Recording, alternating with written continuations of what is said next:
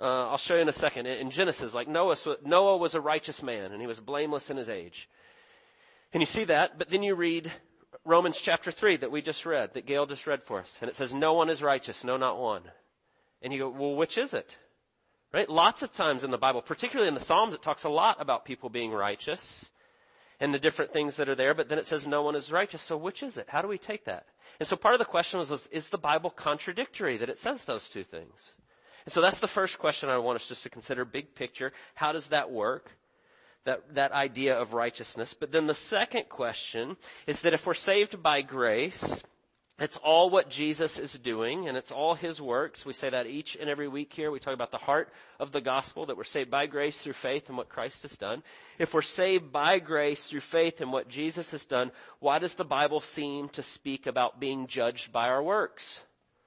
And there's a lot of different passages. We'll talk about that in a second and I'll show you where it says that, but those questions come up. Well, why does it say that? And it talks about being judged by our works. And then lastly, the question was, that if there's a judgment and Jesus returns and we stand before him in judgment, is that everyone? Is that believers and unbelievers? Are we, as those that are trusting in Jesus and we're putting our faith in Him and we're saved by faith, are we going to stand before Him in judgment? And if so, what is that like? And what does that mean? And so all those are great, big, huge questions. And I want us to look at all three of those. And so the way I'm going to do is we're going to answer the first one about the righteousness kind of singularly, and then we're going to put the other two together and kind of bring all of that together because they all really run together. So let's start with the first question about does the Bible contradict itself when it says righteous versus no one is righteous? For example, Genesis 6 and chapter 9, talking about Noah. It says the generations of Noah. Noah was a righteous man, blameless in his generation. Noah walked with God. Right? This seems pretty straightforward. Noah was righteous. He was blameless. In his generation, Noah walked with God. Psalm 34 verse 15. And the eyes of the Lord, the eyes of the Lord are towards the righteous and his ears toward their cry. Right? So it seems to talk about the righteous and God hears them and his eyes are seeing them and his ear is toward their cry. Uh, we could go to Psalm 32:11. Be glad in the Lord, O and rejoice, O you righteous, and shout for joy, all you upright in heart. And it says that over and over. And I could give you a bunch more examples, particularly in the Psalms, where it says this over and over and over again. So I thought that's a pretty good question. You're reading through your Bible, and it talks about Noah being righteous, and it talks about these people uh, in the Psalms and all this over and over. And then you get to Romans chapter three that Gail just read for us. And if you're familiar with the book of Romans, there in Romans chapter 3, Paul's at the end of a two chapter argument. And for two chapters, he's making the argument that we're all sinners and none of us is righteous. And he gets to verse 9 and he says that and he quotes all these passages from the Old Testament. No one is righteous. No, not one. He starts to go through this whole list. All have turned aside. Together they have become worthless. No one does good, not even one. Their throat is an open grave. And he paints a pretty intense picture of how none of us is righteous. And you go, yeah, but it just said Noah's righteous. And the Psalms talk about people that are righteous. And it says these things over and over again. And so what's the answer? Is the Bible in contradiction? Oftentimes what will happen, and I've had this, maybe you've had this at different times with friends that are maybe not a believer, they're skeptical or they're asking questions. They go, yeah, you can't believe the Bible's God's Word. It contradicts itself over and over. And they might even pull that out. They could pull out that verse from Genesis chapter 6 and they go, see? It says that Noah was righteous, but then Paul says no one's righteous. So which is it? And so what happens, eh, eh, a lot of times with those apparent contradictions, or people do that, is, is we do what we call proof texting. We pull a verse out of context and we put it over here. Pull another verse out of context, and we put it over here, and we go, aha! But the first rule of interpreting the Bible is context is king. And it's important to come to the Bible that way and let the arguments be made as you're, you're reading through and thinking about the, all the context that goes around it and what it's saying. But it's important also to remember the Bible is very nuanced and it uses different words in different ways and it says things and we read it in English and we go, well, this seems to be a contradiction of that. And so how do we make sense out of that? What does it mean that someone's righteous? And how should we look at it? And so there's a couple things that I want you to consider. Those, these are not at odds. They actually go together. And I hope to show you how that's the case, but it is a good question to ask. In one sense, when you read in the Bible, there's those that are called righteous. And in some instances, it has to do with just kind of big picture. They're seeking the Lord. They're seeking to do right. They're seeking to live in those ways. Um, when we think about what it means to be righteous or to, to walk in righteousness, it's to promote the well-being and peace of those around you. Right? Loving God and loving people would be a good way to say it, right? Jesus summarizes all the laws in that way. And you're seeking to do that, and in some ways, you say, well, that person's righteous. Maybe you've used this before, or if you've, you've thought of this before. You ever had a neighbor or a friend or somebody you know, and they go, hey, do you know Joe? He's my neighbor. And you go, yeah, yeah, I know Joe. He's a great guy. Have you ever said that before? You ever talked about somebody like that? Yeah, yeah, he's a really good guy. Anytime I need something, he's there to help. He seems to be a kind person. He's really helpful. He's a great guy. And we say those kind of things. Or we say, yeah, yeah, he's a good guy or she's a, she's a great lady. And we use that kind of language, but yet biblically, uh, guy comes up to Jesus and he says, good teacher, what must I do to be saved? And Jesus looks at him and goes, why do you call me good? No one's good but God alone. And you go, well, we just, we use that kind of language and so part of it is, is in a general sense, are they seeking to do the things that God calls us to? It doesn't mean they're perfect, but they're trying and they're working out those. And so some of it is like that. But then some of it, as you start to read through the Bible, there's a different category when we start to talk about God's righteousness. What does true righteousness look like? What does it look like? Holy, perfect, glorious perfection. God's blazing holiness. That He is perfect in every way and in all things. See, when we talk about, oh, that's a pretty good guy or she's a good lady, you know when we say that, that none of us is perfect, right? I've yet to meet the person. Uh, I'll back up. If you want to raise your hand and say, no, no, no, I've done it all perfectly and I've nailed it and I've got it all together. I always ask that question. No one has ever said, that's me. I do it. I think all of us know that none of us is perfectly righteous. None of us does all of that greatly. That there are times when we blow it. There's times when we just don't want to do it. There's times when we're in a bad mood and we're the opposite of righteous. There's times when we do all sorts of things that go against the things that God calls us to do. And there's a huge difference between that kind of seeking to do good and go along our way versus God's holy, perfect righteousness. And they're miles and miles apart, but we might use that word interchangeably. I'll give you an example, and this may be a silly example, but when I was uh, in high school, I loved basketball. Like I was obsessed with basketball for about four years. Like that's all I did in my free time. I shot and shot and shot and ran and did everything I did was ordered around that. And I would do this shooting drill uh, for a couple years in high school. In the season, I would do it three or four times a day. In the off season, even more than that. And I would shoot a hundred three pointers. And I'd go to the court and I'd run down and I'd shoot it on one end and I'd grab the ball and I'd run down and I'd shoot it on the other end and I'd keep track how many I made out of a hundred. And I got to be a really good shooter. I would even say I was at one point a great shooter. Maybe not a great basketball player. Six foot, kind of slow, can't really jump. All those things work against you. But I was a really, really great shooter.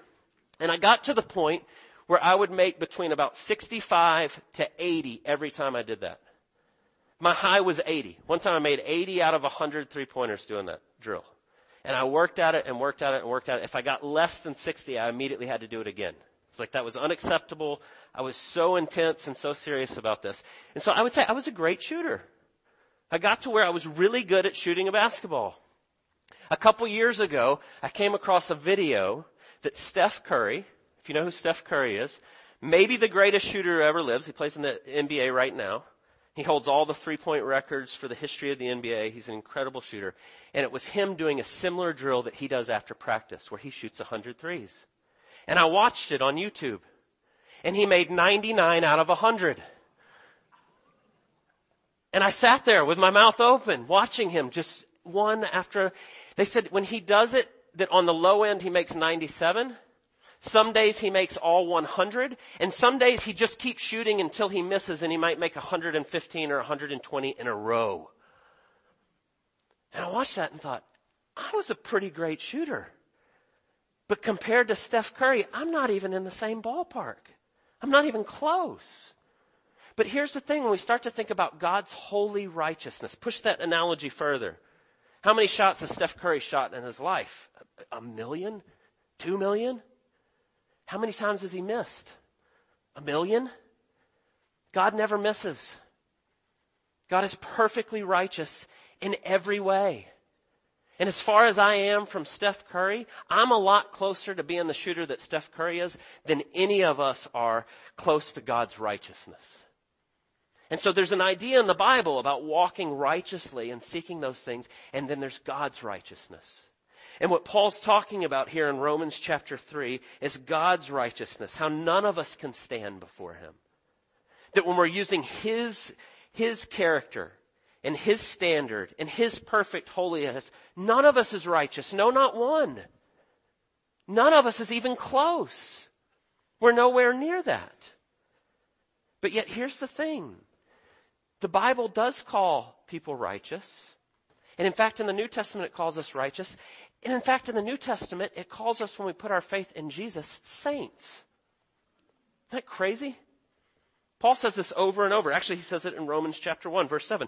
To all those in Rome who are loved by God and called to be saints, grace to you and peace from God our Father and the Lord Jesus Christ. Do you know who he's talking about? The church. He's not talking about a certain group of people. He's talking about those that have put their faith in Jesus. And he calls you a saint. And he starts to call you righteous and he starts to say these things. Or you read about Noah and he's called righteous and blameless and you go, how is that possible? And the answer is what it tells you right here in Romans chapter 3. One of the greatest passages in all the Bible. He goes through great lengths to show you that you are a sinner and that you are not righteous and that you are far away from God and no amount of doing on your part will ever get you there. But then we get to verse 21. he says, but now the righteousness of God has been manifested apart from the law. And although the law and the prophets bear witness to it, the righteousness of God through faith in Jesus Christ for all who believe, for there is no distinction.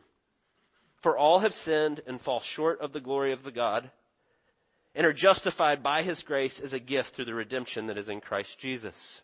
Do you hear what he says? None of us is righteous. None of us even comes close. None of us measures up. We're nowhere in the ballpark. But in Jesus and what He's done for us, the righteousness of God has been manifested in Jesus and we now get His perfect life and all of His righteousness, the very righteousness of God applied to you by grace through faith in what Jesus has done. And so He can now call us righteous. He can now call you saints because of what Christ has done.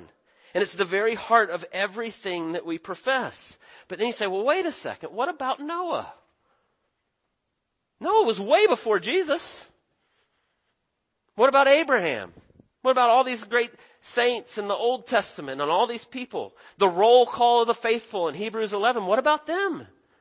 Jesus hadn't even come yet. How can it say about Noah, Noah was a righteous man, blameless in his generation? He walked, Noah walked with God. How can it say that? Sometimes we think of the Old Testament as you were saved by your works.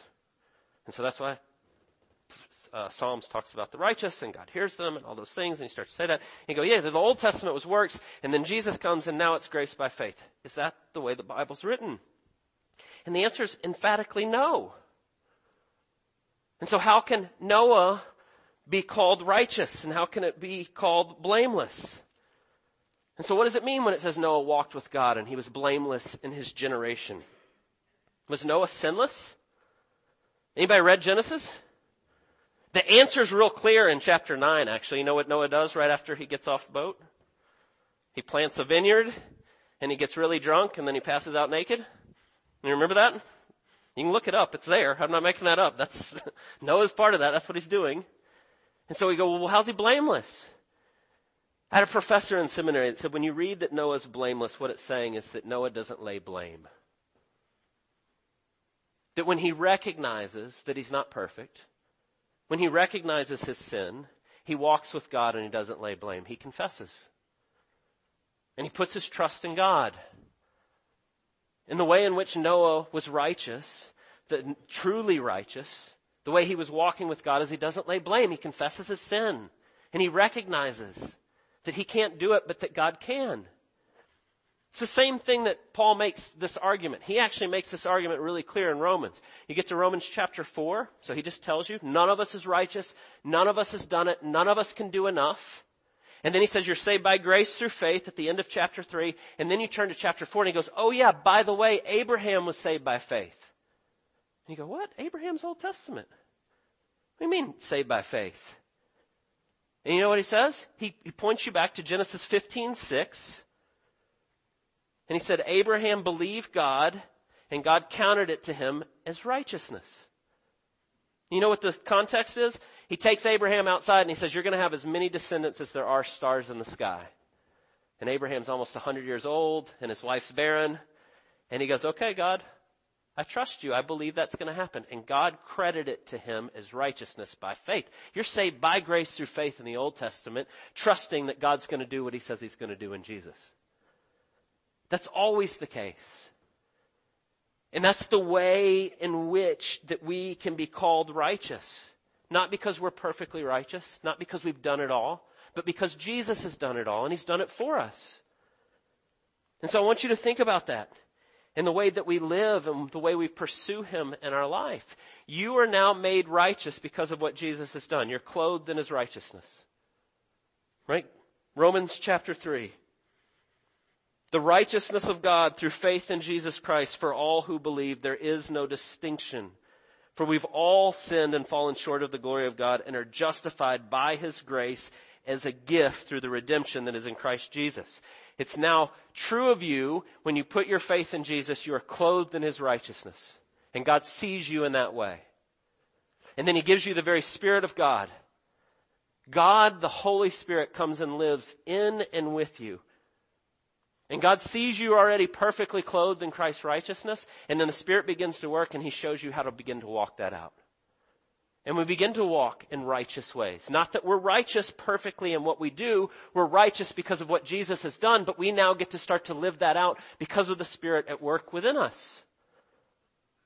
And so you can begin to live righteously as God is doing that work in and through you.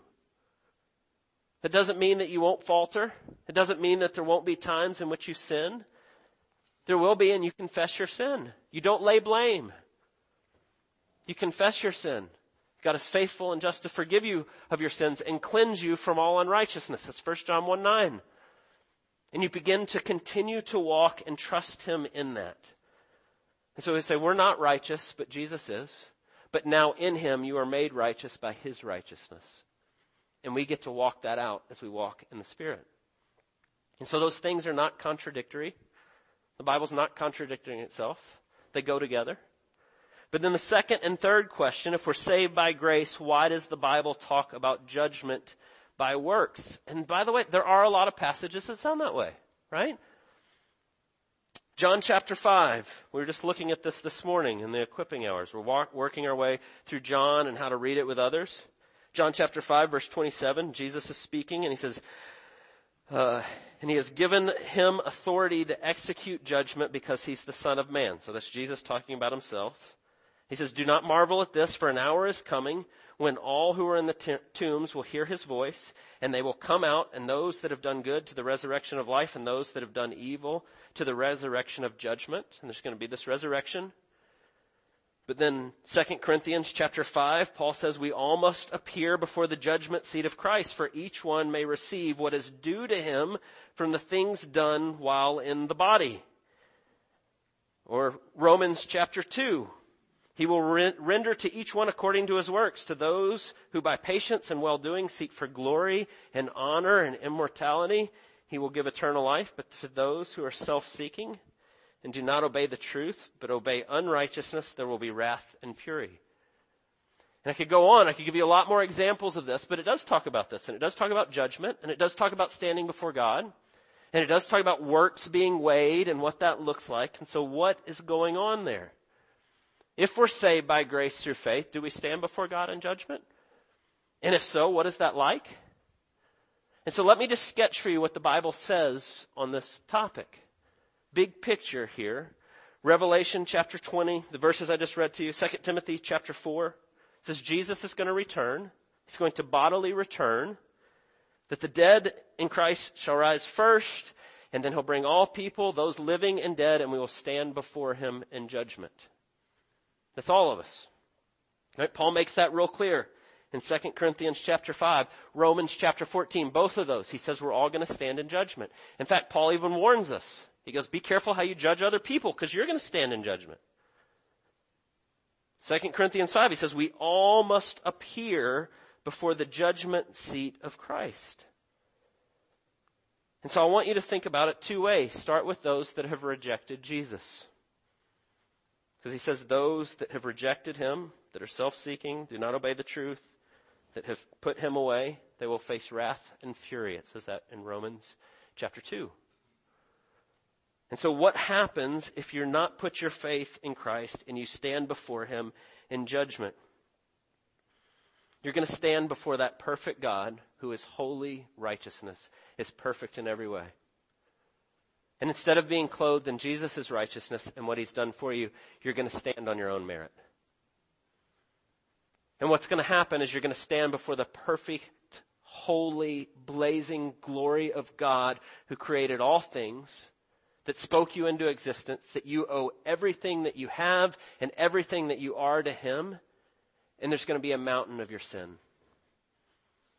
All the ways that you rebelled and all the ways that you ignored him. And his standard is perfection.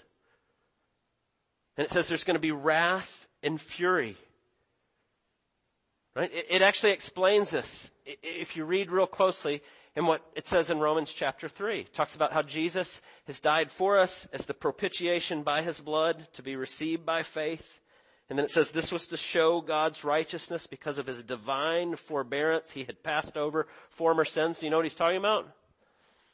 That Jesus came to take your place, to do what you haven't done for you, to be the propitiation for your sins. That is to bear the wrath of God on your behalf. So when you put your faith in Jesus, He says, I will take all your sins and I will take all of it upon me and I pay for it, every bit of it, and I bring it to nothing. There is no more wrath left for those that are in Jesus. But what Romans chapter 2 says is that if you reject Him, don't you know that God's kindness is meant to lead you to repentance? And if you don't repent and you continue to hold fast that it's you and what you do, you're storing up for yourself wrath and fury. And here's why. Because God is perfectly holy. And He's perfectly righteous. And if you're not trusting Jesus, then you're going to stand on your own merit and you're going to be found wanting. And because God is who He is, which is perfect in every way, that sin has to be dealt with and His wrath will be poured out. He says those that stand before Him, that didn't know Him and weren't trusting Him and weren't putting their trust in Jesus for all things, He's going to say, depart from me, I never knew you. And the Bible says that very clearly, that that's what the judgment looks like that none of us will be able to stand before the holy, blazing righteousness of God based on what we do. But here's the thing. When Jesus talks about that, he talks about the judgment seat. And he says there's going to be a lot that stand before him and say, but Lord, didn't I do all these things in your name? And to some of those, he's going to say, depart from me, I never knew you. And you go, whoa, what is that about? You know what it's about? What Jesus is saying there when he's talking about that, there's gonna be people that said, but Lord, I went to church all the time. But I went to a Bible study. But God, I gave money to the poor. But the problem is in each one of those things, rather than trusting Jesus and what he's done, they were trusting in their own doing. They weren't trusting in Jesus as Savior and Lord. They were just trusting Him as a means to try to get them these other things. And Jesus says there's going to be people that He says, depart from me, I never knew you. The only way that you're truly saved is by putting your trust and faith in what Jesus has done and nothing else. By not laying blame. By going, I know I'm a helpless sinner and there's no way I can stand before a holy righteous God on my own and I desperately need Jesus. So that comes to the other side of the question then. What about believers? Do we stand in judgment? And if so, why? If it's by grace through faith and what Christ has done for us, do we stand before Him in judgment? And the Bible's answer is you do. We're all going to stand before the Creator God of the universe. Every single person in this room, you are going to stand before the God who made you. All of us. And I want you just to think about for, for a second. Is that kind of scary? When you hear that, you're going to stand before Him. There's a key difference, though, between standing before Him as a believer and an unbeliever. If you've put your faith in Jesus, you're going to stand before Him, and instead of being judged on your record and what you've done, you're going to be clothed in the righteousness of Jesus. John 5, Jesus says, Truly, truly, I say to you, whoever hears my word and believes him who sent me has eternal life. He does not come into judgment, but is passed from death to life. Paul says in Romans chapter 8 and verse 1, therefore is now no condemnation for those who are in Christ Jesus. So what happens when you stand before Jesus? You're going to stand before him, clothed in Christ's righteousness. And you're going to know as you stand there that it's the righteousness of God through faith in Jesus Christ and what he's done for you. But you're going to stand justified by grace as a gift and in that moment, Jesus isn't going to bring up all your old sins because they've been put away as far as the east is from the west. They've been paid for. The wrath of God has been poured out on Jesus in your place. And he's going to show you your works that you did, and you're going to know the works that you did in your life that were by faith. Those are the only ones that'll be left. But here's the thing, I think. I'm saying this, here's what the Bible says, I'm making a speculation here. You're going to know the things that you did that were good, that were by grace through faith, trusting Him, honoring Him, making it all about Him. And you're going to see the rest of it get kind of burned up. It actually says that in Corinthians. They're going to be gone. They're going to evaporate. I think I'm going to stand there and I'm going to realize how much of what I did in my life was from selfish ambition and my pride and all those things. And as soon as I do, I'm then going to realize that much more what Jesus did for me that it's all His grace. And I'm going to know all my sins so clearly, and He's not going to bring up any of it because He's paid for it, and it's done, and it's complete. And so what is the judgment about? And here's the thing I can't get my head around. I've tried really hard for a lot of years. That Jesus is going to look at the works that you did in His name, truly trusting in Him, and He's going to reward you. He's going to say, well done, good and faithful servant. Hebrews 2 says he's going to call you brother and he's going to stand you up and go, look at what he did and you're going to know. You're going to know without a shadow of a doubt that everything good you ever did was by his grace and what he's done for you. And he's going to give you these things. And I don't, I don't even understand how that can be that he's then going to reward you. My pastor in college, and again, this is not, the Bible doesn't clearly say this. My pastor in college said this. He said, the only thing I can come up with is it's going to be ammunition for worship. That he's going to reward you and you're going to turn around and drop him at his feet and know that it's all him and nothing else. The good news, you're going to stand before the creator God of the universe. But if you've put your faith and trust in Jesus, you're going to be clothed in his righteousness. And he's going to welcome you into his presence and you're going to be overwhelmed with his goodness and his glory. Oh, come, Lord Jesus. Would you pray with me? God, we thank you for the glorious good news of the gospel. It is so much better than anything that we can fathom. That you are holy and that you are just and that you are righteous and that you are gracious and that you are merciful and that you are kind and that you call us into your presence. And it's not by our doing, but it's by your doing. Oh, that we would see that afresh. That you would remind us of your goodness each and every day. We pray that we would trust you in all things. I pray for those here today that maybe are sitting and thinking, am I truly trusting in Jesus in all things. I pray that you would convict us in the areas that we're not, that you would remind us of your goodness, that you would show us the glory of what you've done for us in him, that you've dealt with all of our sin in all ways, that you'd help us to see that afresh today. We pray all these things in Jesus' precious name. Amen.